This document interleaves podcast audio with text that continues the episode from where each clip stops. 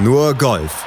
Auf meinsportpodcast.de eine Achterbahn der Gefühle und eine Achterbahnfahrt generell sportlicher Art in Ras Al Khaimah endete für Nikolai Heugart mit seinem zweiten DP World Tour Titelgewinn. Jordan Spieth schmiss in Pebble Beach auf der Zielgeraden einen möglichen Turniersieg weg und in Saudi-Arabien, da machten sich die Schwergewichte der Golfwelt die Tasche voll und sorgten natürlich auch für weitere Spekulationen rund um die Saudi Golf League. Die Pläne sind offenbar nicht mehr tot zu kriegen und werden natürlich auch von Aussagen wie von Phil Mickelson befeuert. Wir haben ein bisschen was zu besprechen heute hier bei Nur Golf auf meinsportpodcast.de. Ich bin Malte Asmus und bei mir Desiree Wolf. Hallo. Hallo Malte. Desiree, bevor wir loslegen, kurzer Ergebnisdienst. Die Frauen kommen heute an erster Stelle, allerdings ein bisschen kürzer wegen der anderen Themen. Leona Maguire gewinnt die LPGA Drive On Championship mit drei Schlägen vor Lexi Thompson und vier vor Sarah Schmelzel. Caro Masson T20, Isi Gabser T37, Sophia Popov und Esther Hinseleit leider am Cut gescheitert. Ja, ähm, also schade für die deutschen Damen, dass da keine noch besseren Ergebnisse drin waren. Vor allen Dingen die beiden verpassten Cuts sind ärgerlich.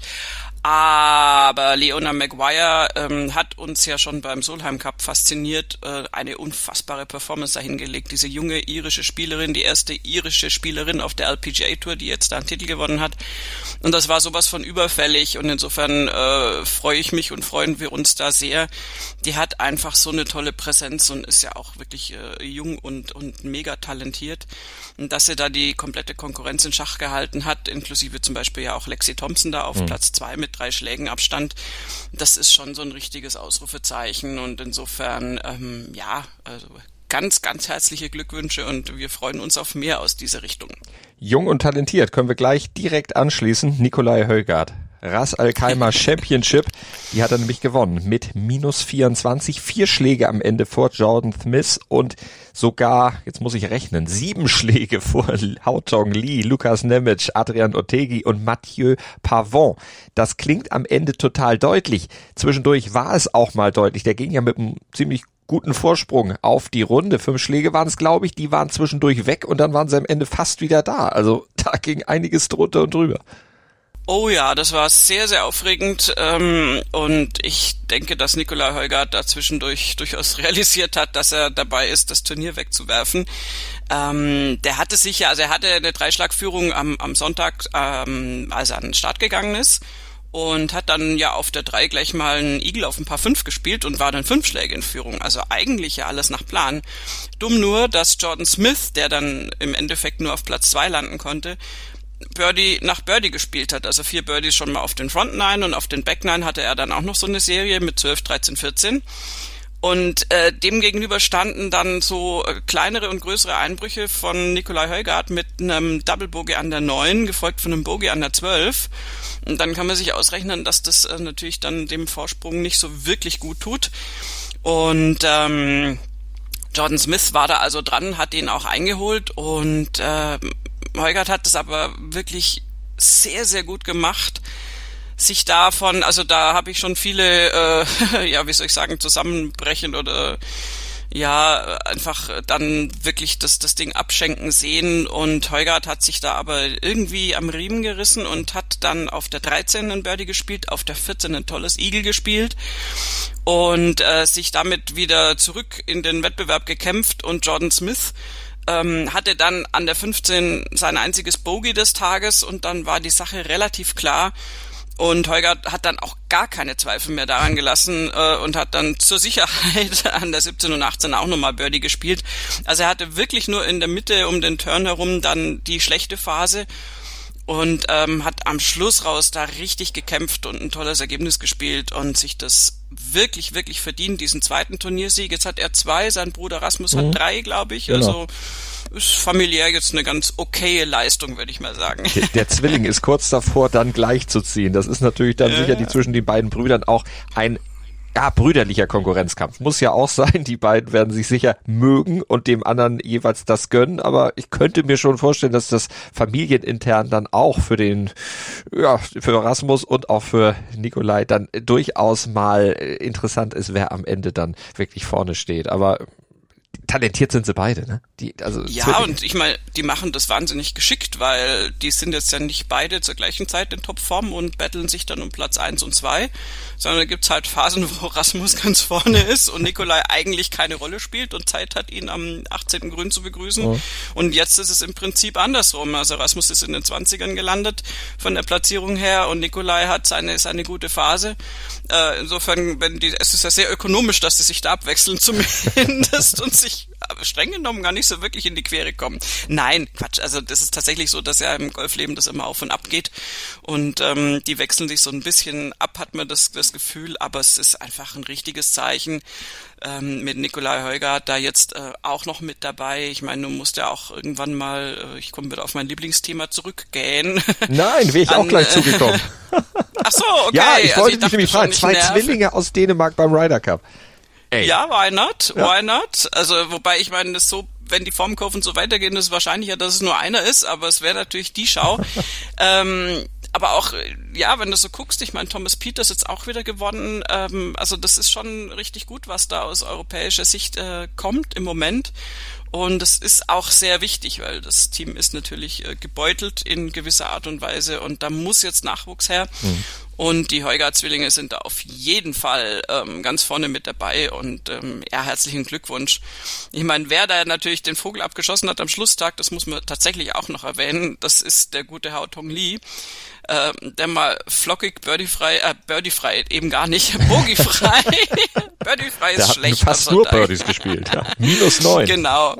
Minus neun, kein Bogey, gar nichts äh, Schlimmes auf der Scorekarte. Also wirklich eine unglaubliche Birdie-Serie, auch von zwei bis sechs schon hintereinander, wirklich back to back, eins mhm. nach dem anderen. Ähm, der kam aber von viel, viel, viel zu weit hinten, weil der hat das Turnier im Prinzip am ersten Tag ja. verloren. Da hat er eine 74 gespielt. Alles andere danach hätte für sehr weit vorne gereicht. Also für ganz weit vorne. So ist es in Anführungszeichen nur der dritte Platz mit diesen von dir errechneten sieben Schlägen Rückstand ja. auf Heugand. Ja, bis man da den Taschenrechner raus hat. Um ne? Gottes Willen, ja. Und dann an, an, den Händen das abzählen muss. Also Mathe, ja, ja. weißt du, meins war das nie. Hättest du mich gefragt, ich hätte ja. dir geholfen, aber gut. Ich muss ja auch mal irgendwas sagen und so tun, als wenn ich was weiß hier. Ja, ja, ja, ist klar, ist klar, ist klar, ist klar. Übrigens, also auch, auch nochmal für die Nerds unter uns allen, Adrian Otegi mein Lieblingsspieler aus Spanien, ähm, nicht aufgrund der Spielweise, obwohl er natürlich ein ernstzunehmender, respektabler Profi ist, aber einfach, weil der Name so fantastisch ist, mit allen fünf Vokalen oh. in einem einzigen Nachnamen, immer wieder schön. Nein, also Heugart hat da eine richtig tolle Performance abgeliefert, was sehr, sehr schade ist aus deutscher Sicht, äh, ist tatsächlich äh, die, äh, wie soll ich sagen, ja, der, der Absturz von Sebastian Heisele, weil, wenn wir uns an den ersten Tag zurückerinnern, lag der da in Führung mit einer, ich meine 65, ja genau, eine 65 und hat das leider überhaupt nicht bestätigen können. Dann ähm, ist dann im Endeffekt auf einem geteilten 42. Platz gelandet, aber hat dieser wirklich tollen 65 äh, zu Beginn des Turniers eine 71, 73 und 71 folgen lassen und ja, das ist natürlich schade. Damit äh, findet er sich übrigens gleich platziert mit Rasmus Heugart ein, aber das kann ihn nicht zufriedenstellen und das ist sehr schade, weil das sah natürlich sehr, sehr vielversprechend aus nach dem ersten Tag. Definitiv geteilter 42. Rang am Ende und damit natürlich deutlich hinter zwei besser platzierten Deutschen. Hurley Long zum Beispiel. Geteilter 18. Platz, der ist der beste Deutsche und Marcel Siem. Geteilter 21. Für den ging es am Schlusstag leider noch ein bisschen runter, sonst wäre da vielleicht auch in Richtung Top 10 noch was gegangen. Ja, die 71 war jetzt leider nicht, nicht so schön. Das ist so ein bisschen schade. Ähm, da hat er sich jetzt dann aus den Top 20 zumindest noch verabschiedet, ganz knapp. Aber ähm, die Schlussrunde von Hurley Long ist auf jeden Fall ja. erwähnenswert. Der hat nämlich ähm, mal ganz freundlich eine 64 gespielt und auch bogiefrei. Und der hatte ähm, die, die gleiche Serie wie Hao Tong Li, nur von der 3 ab. Also eine Birdie-Serie von der 3 bis zur 8. Ist natürlich irre, also wirklich ganz, ganz toll gespielt. Hat dann auf der Back 9 äh, so ein bisschen äh, nachgelassen im Sinne von, also im Sinne von Birdie-Mengen, aber dann auch nochmal zwei Birdies gespielt. Also an der Schlussrunde lag es definitiv nicht. Am Moving Day waren es einfach zu viele Bogies. Das ist so ein bisschen schade, aber das ist trotzdem, finde ich, eine Leistung, die auf jeden Fall ähm, ja, Hoffnung macht auf ähnliche und womöglich noch bessere Ergebnisse jetzt in dieser Saison. Da drücken wir auf jeden Fall die Daumen und hoffen wirklich in dieser ja noch langen Saison, dass da was geht mit möglichst vielen Tourkarten. Natürlich aus deutscher Sicht, wenn wir ein bisschen weiter runter scrollen, dann sehen wir auf dem geteilten 53. Platz Yannick Paul, auch der im Geld und Matti Schmidt als geteilter 57. ebenfalls leider nicht ins Wochenende haben es Maximilian Kiefer und Nikolai von Dellingshausen geschafft. Ja, das ist schade. Ähm, ich würde noch ganz Marcel gerne Schneider auch nicht leider. Ja, sorry, jetzt habe ich dich unterbrochen. Nee, alles gut, ich hatte ihn Ähm. eben gedanklich noch auf, ich hatte ihn auf dem Zettel, aber war schon irgendwie weitergegangen. Aber auch ja, den und ich müssen wir habe schon wieder, schon wieder weiter gequatscht natürlich. ähm, nein, bei Matti Schmid würde ich gerne noch äh, kurz mal nachfragen, wie er sich das eigentlich vorstellt und ob er, ob er immer so eine bunte Scorekarte spielen muss am Sonntag. Nein, also das ist nun wirklich ein unglaubliches Talent und wir sind, wir freuen uns wirklich sehr, dass wir ihn in den deutschen Golfverein haben. Aber was der gemacht hat am Sonntag, das kannst du dir nicht vorstellen. Jetzt lass mich mal kurz zählen. Eins, zwei, drei, vier, fünf Bogies ein Double Bogey, das ist leider auch noch an der 17, also so richtig schön kurz vor Schluss. Spielt aber auch drei Birdies und zwei Eagles. Also die paar Fünflöcher haben ihn offensichtlich gelangweilt. Äh, das war dann überhaupt keine Kunst, aber also diese, diese Spanne mit zwei Eagle, äh, dafür ein Double Bogey, leider zu viele Bogies, aber Birdies auch. Also der hatte alles mit dabei. Also so eine bunte Scorekarte mit allen möglichen Varianten habe ich selten gesehen, muss ich wirklich sagen. Und das summiert sich dann auf. Tatsächlich in der Rechnung äh, musst du nicht machen, Malte, macht äh, die Scorecard äh, äh, App für uns zu einem Paarergebnis. Yay! Ja. Wo du dich dann auch äh, natürlich irgendwie ärgerst, weil also da, also ich bleib dabei, Matti Schmid da unglaublich vielversprechend und hat da Mhm. einfach äh, so ein bisschen die Linie verloren am Sonntag. Wird das Ergebnis aus deiner Sicht irgendwie davon geschmälert, dass ja eine etwas höher dotierte Konkurrenzveranstaltung auf der Asian Tour parallel stattfand? Wir kommen da gleich nochmal zu, aber äh, im Vergleich jetzt zur European Tour natürlich deutlich mehr große Namen auch von eigentlich European Tour Spielern dabei waren. Welches Turnier meinst du? Und dieses da in Saudi-Arabien, dieses kleine Saudi International. Ich weiß ist nicht, das. was du meinst. Nein, aber ich wollte damit eigentlich nur sagen, äh, da haben Ich natürlich. Leute wie Holger die Chance genutzt, äh, ein gutes Ergebnis zu spielen. Ja, natürlich. Also da sind durchaus äh, viele prominente Namen äh, in Saudi-Arabien aufgetreten. Da kommen wir gleich noch dazu. Insofern war natürlich diese Konkurrenz da jetzt nicht am Start. Ähm, trotzdem musst du ein, äh, ein Turnier erstmal nach Hause fahren. Und ich meine, es ist auch nicht so, dass da alle irgendwie weg waren, die einen Golfschläger halten können. Insofern, ich meine, das ist jetzt auch kein, kein Rolex Series Turnier gewesen. Das ist klar, dass das ein Ticken weniger gut besetzt ist. Aber das ist doch genau das Prinzip. Ich meine, wir haben genügend Spieler, die dann die Chance nutzen, wie du es gerade eben gesagt hast, und, und den Turniersieg holen. Die Konkurrenz ist immer noch wirklich groß.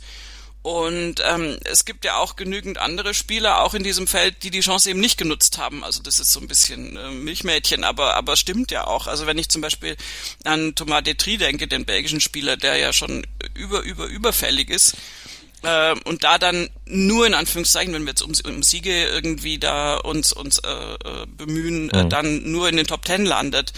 Ähm, da sind die ganz großen Namen nicht dabei. Ja klar, die waren in Saudi-Arabien, aber meine Güte, das ist deine Chance, dich zu zeigen und die hat Holgard genutzt und das finde ich deswegen nicht weniger respektabel. Der kann ja nichts dafür, dass die anderen dem Ruf des Geldes gefolgt sind. Und man muss es vor allen Dingen dann auch erstmal durchziehen, denn es geht ja nicht darum, dass da irgendein Gegner ist, gegen den du spielst. Du spielst ja in erster Linie beim Golf mal gegen dich selbst und gegen den Platz. Und wenn du da eine minus 24 erreichst, äh, dann ist auch völlig egal, wer da sonst noch im Feld gestanden hat. Das hätten die ja auch erstmal schaffen müssen. Von daher, das ist ja nicht vergleichbar mit vielleicht anderen Sportarten, wo es dann auch direkte Duelle dann einfach gibt. Für Holger zahlt sich's aus, finanziell natürlich, aber auch im Ranking, im Race, denn da macht er 128 Plätze gut, steht er jetzt auf Rang 9 in der Weltrangliste, da ist er 67.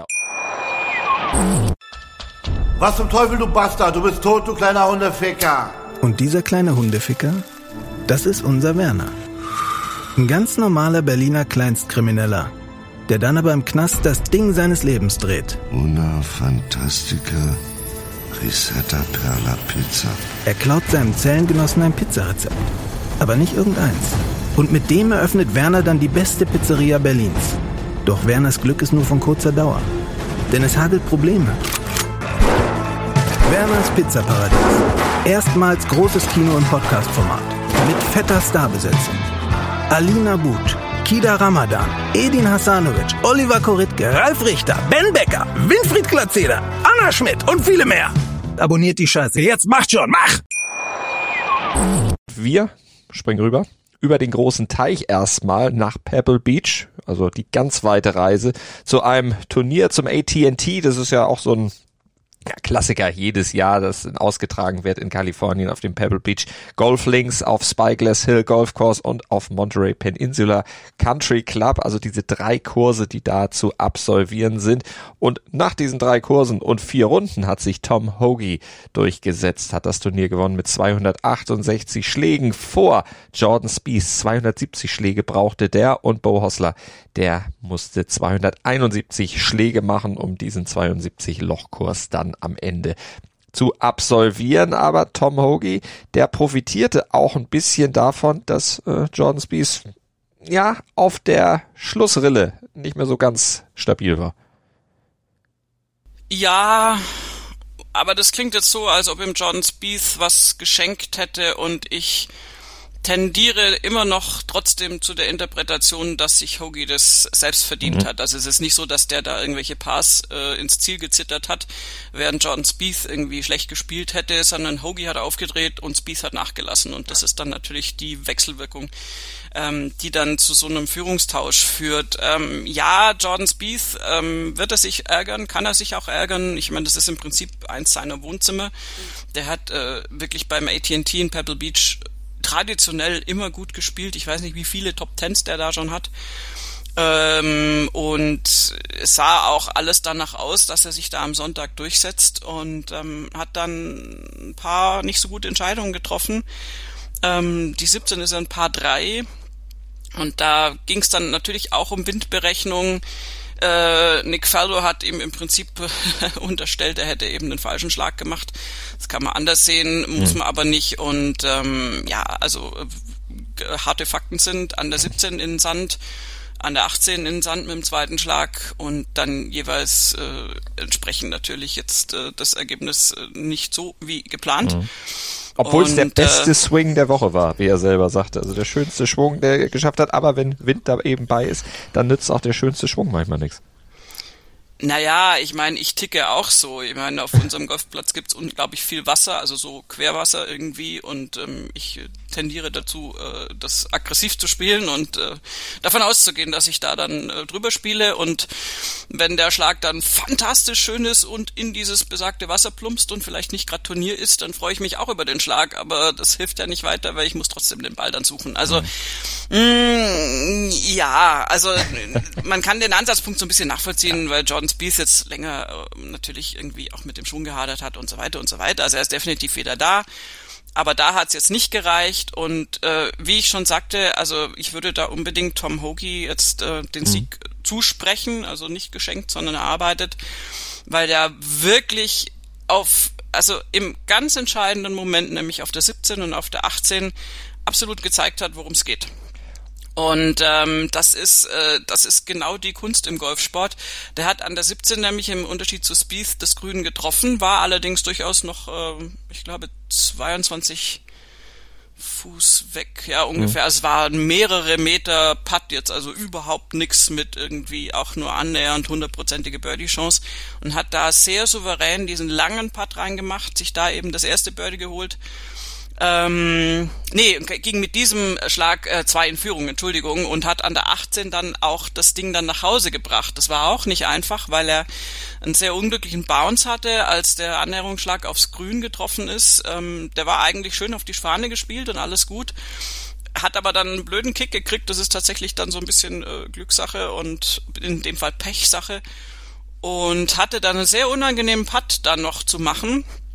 Ähm, also der wäre der Birdie Putt gewesen. Den hat er fast eingelocht, aber durch das hängende Grün ist der dann auch wieder unangenehm weit weggelaufen, also so wirklich einen guten Meter.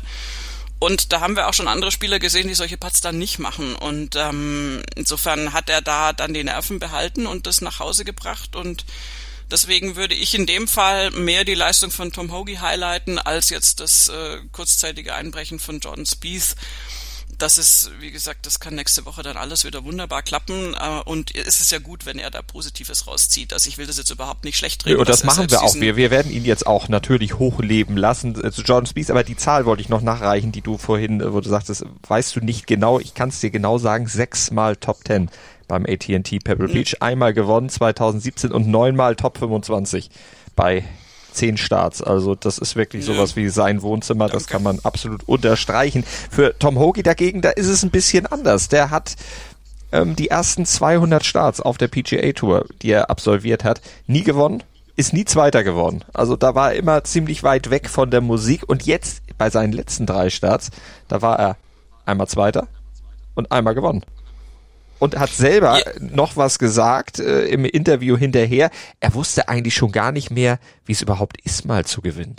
Feels pretty good. Um, almost a little bit in shock. I guess I, it's been so long since I've won anything, I forgot how to celebrate there on 18. but um, it was a weird day because I felt like I made a few too many mistakes early on and was kind of out of it and looked up and I was still kind of right in the game there making the turn. So um, luckily made a few putts finally in the back nine. Was hat sich denn bei dem seit dem 200. Start äh, verbessert oder verändert? Musste er erstmal diese Hürde überspringen und sagt, so, jetzt bin ich eingegroovt, jetzt läuft's. äh, das glaube ich jetzt wiederum nicht, aber bei Hoagie, das ist ja sehr oft äh, zu beobachten, wenn wir das, das Turniergeschehen so im Wochenrhythmus beleuchten, ähm, dass es Phasen gibt, in denen Spieler dann aufpoppen. Ähm, also manchmal gibt es das ja, dass ein Spieler gewinnt, sind auch dann gerne mal so One-Hit-Wonders wo du sagst, wo kommt denn das jetzt her? Der hat ja die letzten 300 Millionen Cuts verpasst und hat nie was gerissen. Jetzt ist er auf einmal Turniersieger. Das gibt's auch. Aber die etwas wahrscheinlichere Variante ist, dass du schon eine Zeit lang eigentlich die Form zeigst und dass es dann irgendwann klappt. Und bei Tom Hoagie war es jetzt wirklich sehr, sehr knapp in letzter Zeit, sehr oft. Und ähm, insofern war der schon, also den, den hast du dann schon im, im Kopf aber bislang eben als einen, der da immer mit dabei ist, aber es noch nicht geschafft hat. Und ähm, jetzt hat er es geschafft und ich meine, die lustige Story ähm, am Rand ist ja, dass er letztes Jahr in der Final Group war, zusammen mit hm, wem wohl? Hm. Ah ja, Wohnzimmer Herr Spieth nämlich. Ja. Und ähm, insofern ist das natürlich jetzt, dass es jetzt wieder um zwischen den beiden um den Titel ging, ist natürlich irgendwie auch ein netter, netter Verlauf. Ähm, und ähm, bei Hoagie ist es so, also der hat äh, da viele Auf und Abs, du hast es schon illustriert. Ein wirklich äh, ja fundamentaler Kick, den er wahrscheinlich gekriegt hat, ist der Wechsel des Caddy. Mhm. Er hat jetzt den Henry Diana an der Tasche, ähm, der vorher auch schon ein paar andere wirklich durchaus erfolgreiche Spieler bekeddied hat. Und ähm, das scheint ihm zu helfen. Also auch seine Frau hat sich da wirklich sehr, sehr bei, bei, bei Henry Diana bedankt äh, für seine Arbeit. Und ähm, ich glaube, dass das manchmal eben auch der ausschlaggebende Punkt dann sein kann, wenn du jemanden hast an der Tasche, der dich so in den richtigen Momenten auf die richtigen Dinge stupst und äh, dir auch im Trainingsbetrieb vielleicht dann den entsprechenden Hinweise noch geben kann.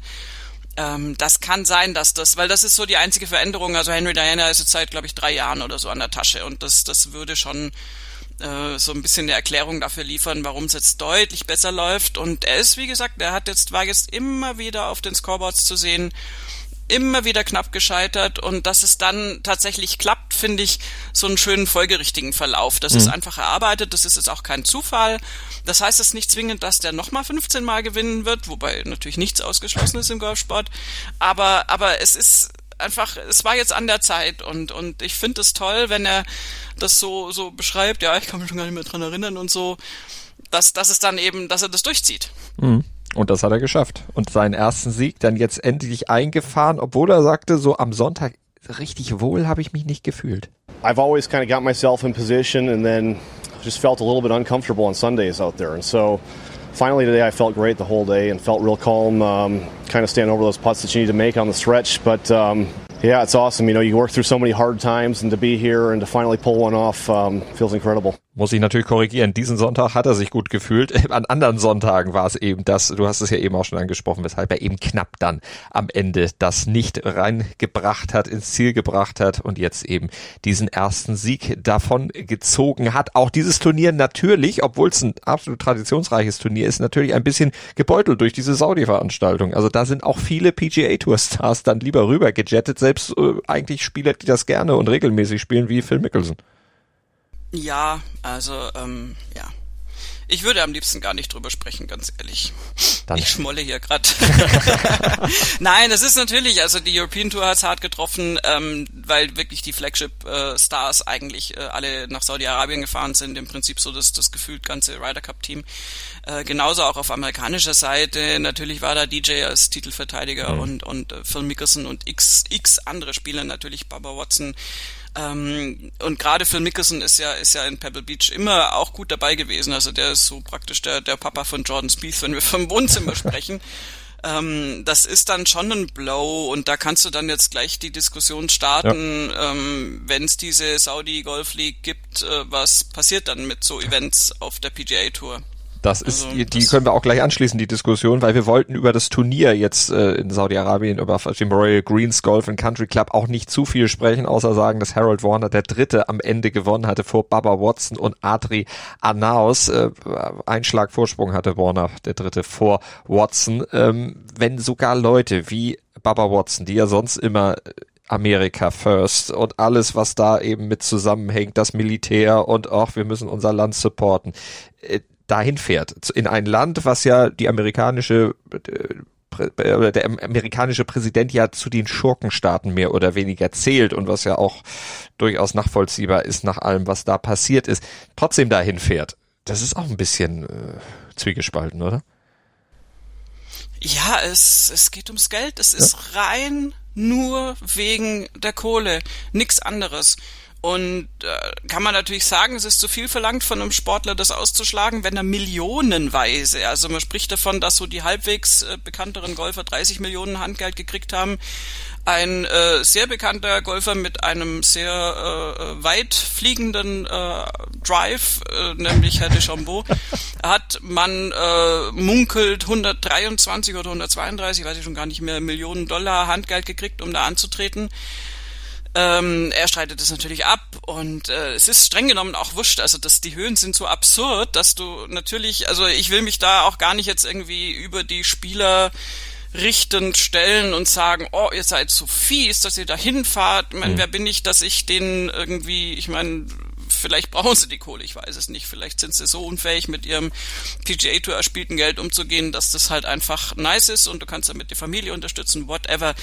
Aber es ist halt einfach, also es kann mir überhaupt gar niemand erzählen, dass es da um die Förderung von äh, potenziellem Golfnachwuchs in Saudi-Arabien geht, das ist doch alles totale Bullshit. Da geht's ums Geld und wenn die das Geld werfen, dann gibt's eben auch genug Spieler, die da hinfahren und sagen, nehme ich gerne. Punkt ich werte es mal nicht. Mhm. Es ist nur tatsächlich, du siehst es in Pebble Beach, super traditionsreiches Turnier ähm, auf der PGA Tour, was es verdient hat, dass es äh, auch von den besten Spielern besucht wird. Ich meine, da fahren nie gar alle hin, aber da sind schon viele aus den Top Ten normalerweise dabei. Und ähm, es ist schon erstaunlich, wie viele Spieler dem Ruf des Geldes da gefolgt sind. Mickelson, Schoffley, Westwood, Garcia, Peters, Harding, Casey. Ja gut, Reed, wir könnten es jetzt weiter äh, Reed, runter. Joffley, alle. Genau, wir könnten es weiter runterbrechen. Wir können noch kurz sagen, Stefan Jäger und Alex Shaker, die waren nicht in Saudi-Arabien, die haben aber auch den Cut in Pebble Beach nicht geschafft. Aber du hast es jetzt eben schon angerissen, wenn dieses Turnier da in Saudi-Arabien eben auch solche traditionsreichen Turniere in den Schatten stellt, weil eben diese Antrittsprämien kommen, wie soll das denn werden, wenn die tatsächlich ihre Konkurrenzliga dann irgendwann aufmachen, da auch mit den dicken Paychecks winken, äh, neunstellige Summen oder was da garantiert sein soll dann auch für die teilnehmenden Golfer, dann können doch DP World Tour und auch PGA Tour eigentlich komplett einpacken.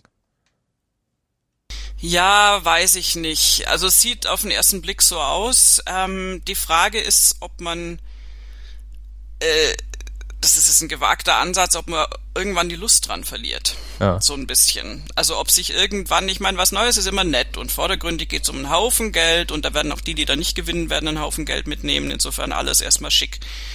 Die Frage ist, ob es da nicht doch irgendwelche Verläufe gibt, die dazu führen, dass es irgendwann doch nicht mehr ganz so cool ist ähm, es ist die eine Sache, dass das jetzt stattfindet und also ich meine, jetzt mal einmal Pebble Beach nicht zu spielen, meine Güte, also das ist jetzt wirklich, das ist kein Major, das ist jetzt nicht so, dass das jetzt ein für einen Spieler jetzt also total karriereschädlich mhm. ist. Also das können die sich alle leisten, da mal nicht aufzutauchen auf gut Deutsch. Die Frage ist halt, in welcher Frequenz, Frequenz wird das passieren? Also wird diese Golf League wirklich ähm, diese entsprechende Zahl von Turnieren umfassen? Mit welchen Turnieren kollidiert das dann? Und wie sehen dann die Einzelfallentscheidungen aus? Ganz abgesehen davon, dass die PGA Tour da natürlich auch ähm, reagieren möchte und das am liebsten unterbinden würde, dass die Spieler da äh, rübergehen. Also da werden wir noch sehr viel Spaß haben in den nächsten Jahren. Ähm, ja, also ich, ich mir wäre es am liebsten, wenn das so ein bisschen so ein, zwei singuläre Events im Jahr wären, wo dann halt die, die es brauchen, hinfliegen und spielen und es interessiert eigentlich keinen so großartig vom, vom Golferischen her. Und dann sind die zufrieden und kommen wieder zurück und machen den Rest so, so Business as usual. Oh. Ich fürchte, dass es nicht so kommen wird. Das ist wahrscheinlich wirklich zu befürchten. Also im Moment äh, gehört dieses Turnier ja auf jeden Fall, was da gespielt wurde, zur Asian Tour. Da hat man sich ja eingekauft. Da haben wir auch letztes Jahr dann drüber gesprochen, hier bei nur Golf auf mein Sportpodcast.de. Also wir werden das, die ganze Diskussion natürlich dann auch etwas über, ja, äh, unter äh, weiter unter Kontrolle haben, beziehungsweise soweit uns das möglich ist, ist auf jeden Fall beobachten und euch natürlich die weiteren Entwicklungen dann mitteilen. Aber es wird was man, glaube ich, sagen kann, diese Idee, die wird nicht tot zu kriegen sein. Es wird auf jeden Fall in irgendeiner Form durchgesetzt und angefangen. Und wie es sich dann entwickelt, muss man dann abwarten. So sehe ich es auch. Und ähm, ja, man weiß es wirklich nicht im Vorfeld. Also das kann theoretisch äh, das Konzept, was bisher jetzt die PGA Tour und die DP World Tour gefahren haben, komplett sprengen. Das, es ist wirklich die Frage. Es ist äh, ich, ich bin da ungern so schnell mit einer Einschätzung jetzt bei der Hand, weil das irgendwie, ja, vielleicht verschließe ich auch die Augen vor der Wirklichkeit, das kann auch sein.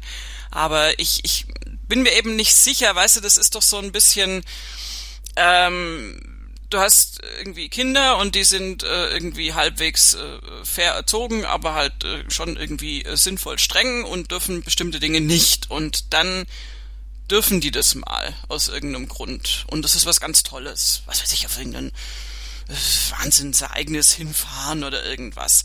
Und dann machen die das und kommen superglücklich zurück. Ja, das sind jetzt unser Golfer mit ihrem vielen Geld. Ist die Frage, nutzt sich das ab irgendwann? Also nutzt sich das ab oder stellt man nicht irgendwann mal fest, eigentlich hätte ich jetzt lieber, also ist, bleiben wir mal beim aktuellen Punkt, eigentlich hätte ich jetzt lieber das AT&T gespielt, weil ich ja sowieso auch mal mit dem Millionär XY mal wieder connecten wollte, der da eben mit mir als Pro-M gespielt hätte.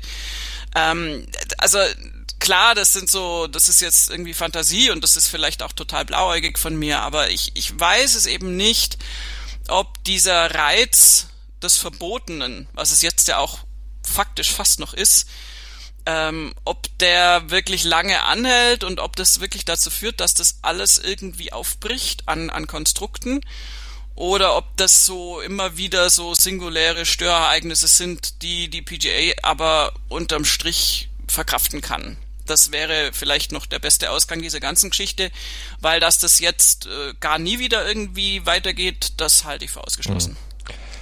Wir haben es, wie gesagt, im Blick hier bei Nurgolf auf mein Sportpodcast.de. Das soll es für diese Woche gewesen sein. Vielen Dank für euer Interesse und diese wieder vielen Dank für deine Meinung und dein Expertenwissen. Sehr gerne. Ich habe mich natürlich schockverliebt, weil die war wirklich ganz, ganz klein. So begann die Mensch-Hund-Beziehung zwischen Christina und Tierschutzhund Frieda. Und wie es danach, nach dem ersten Moment der Verliebtheit, so weiterging und welche Klippen es danach zu umschiffen galt, das hört ihr in der neuen Ausgabe von Iswas Dog, dem Podcast für harmonische Mensch-Hund-Beziehungen. Iswas Dog mit Malte Asmus. Überall, wo es Podcasts gibt.